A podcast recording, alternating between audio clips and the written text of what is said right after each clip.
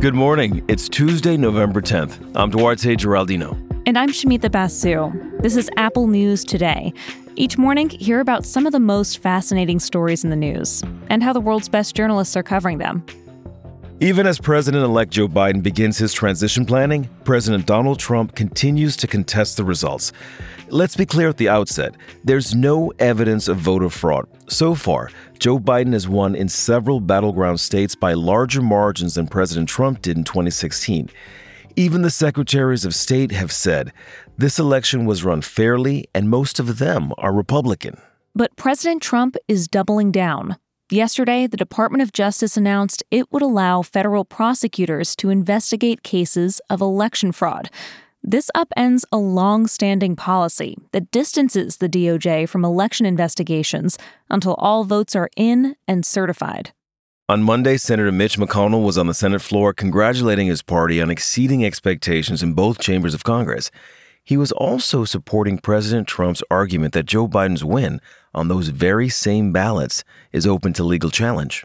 President Trump is 100% within his rights to look into allegations of irregularities and weigh his legal options. The Washington Post says those legal challenges are thin and unlikely to succeed. So, why are so many Republicans lining up to support the president even though he lost the election? Politico says there just isn't any space in the party to go against the president's will.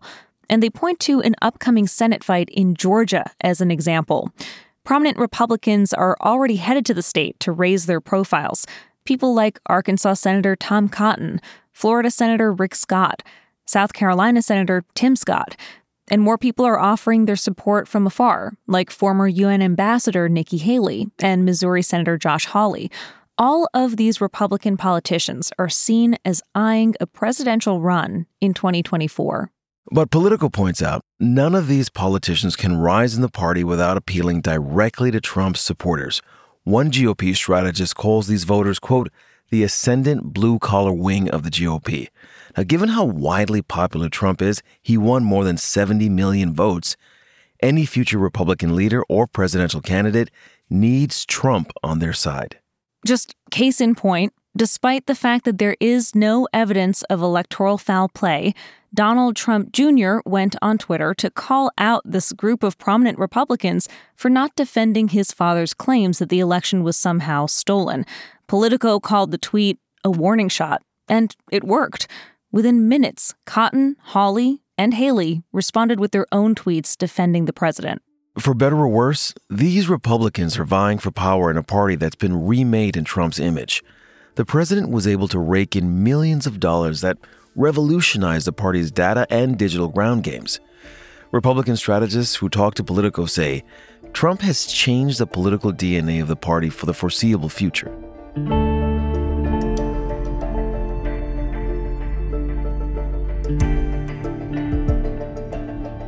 If you need any more proof that Georgia is considered a political battleground on the national stage right now, just look at how Democrats are fighting to turn those Senate seats blue.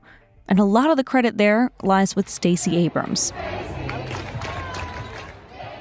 She raised more than $6 million for these races and literally wrote a blueprint for how the state could deliver Democratic wins in 2020. Until recently, this seemed almost impossible in Georgia. It's a reliably conservative state and has been for at least a generation. It hasn't voted for a Democratic president since 1992.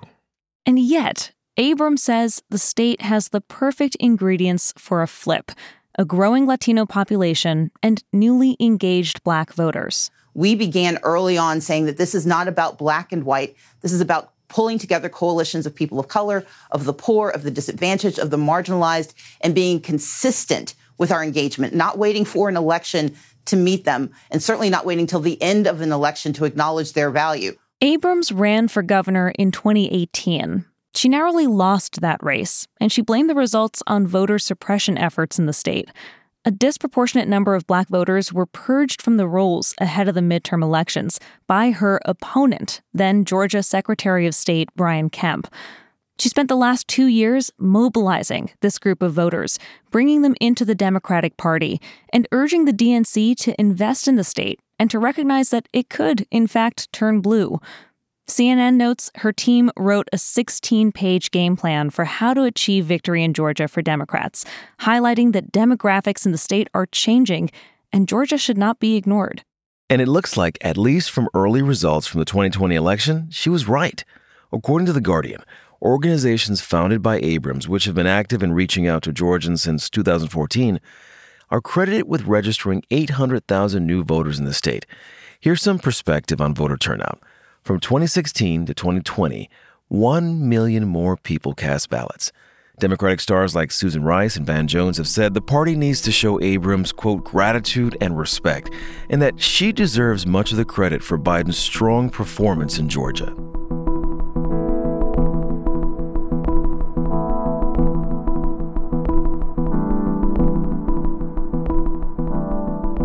The U.S. Supreme Court is hearing another Republican challenge to the Affordable Care Act today.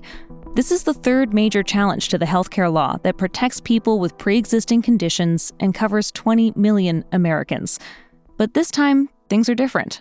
The bench now has a 6 3 conservative majority. The Justice Department and a group of Republican run states are behind this challenge. As Vox explains, at the core of this case is a requirement that all Americans buy health insurance or, as it was originally written, pay a fine in the form of taxes.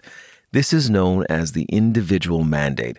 In the first legal challenge back in 2012, the Supreme Court upheld the mandate, saying Congress has the right to impose taxes, in this case, as a consequence for failing to buy insurance. Therefore, the law was seen as constitutional.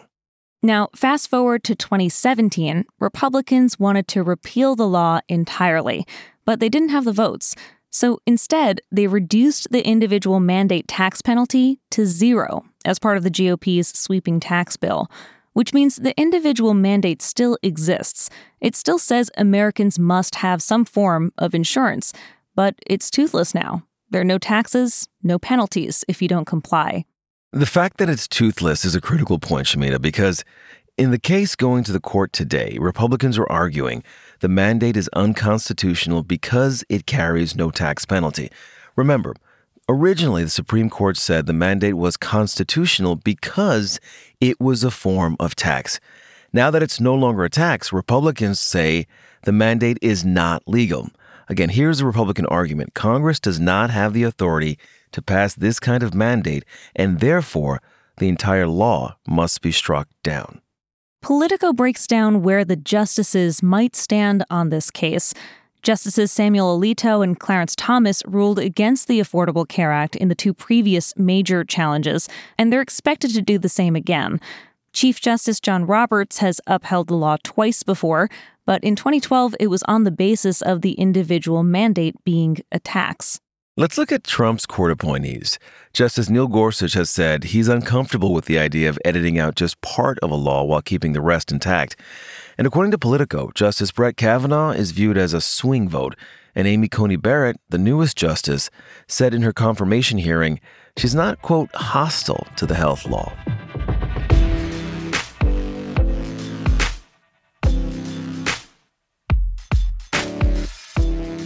Finally, Pfizer announced yesterday it may have a COVID 19 vaccine that's 90% effective. But after all the science and clinical trials and data collection, it might come down to one thing Does America have enough freezers? And we're not talking about that deep freezer that you have where you keep your cheap chicken. No. the vaccine needs to be stored in a freezer that can reach at least negative 94 degrees Fahrenheit. Doctors' offices and hospitals and our houses don't have these types of freezers. So now, alongside the race to develop a vaccine, there's also a race to create freezer farms, places that can hold tens of thousands of vaccines at the right temperatures that are strategically placed throughout the country for easy distribution. And once the vaccine leaves the freezer farm, it'll need to be distributed in a truck that can maintain that cold temperature and then it has to be used within a day or two in order to stay effective. ABC News interviewed vaccine specialists who said it'll be a big challenge here in the US. But just think about getting a vaccine to every small town in Africa, in Asia, and imagine keeping it at negative 94 degrees along the way. You can find all these stories and more in the Apple News app. We'll talk with you again tomorrow.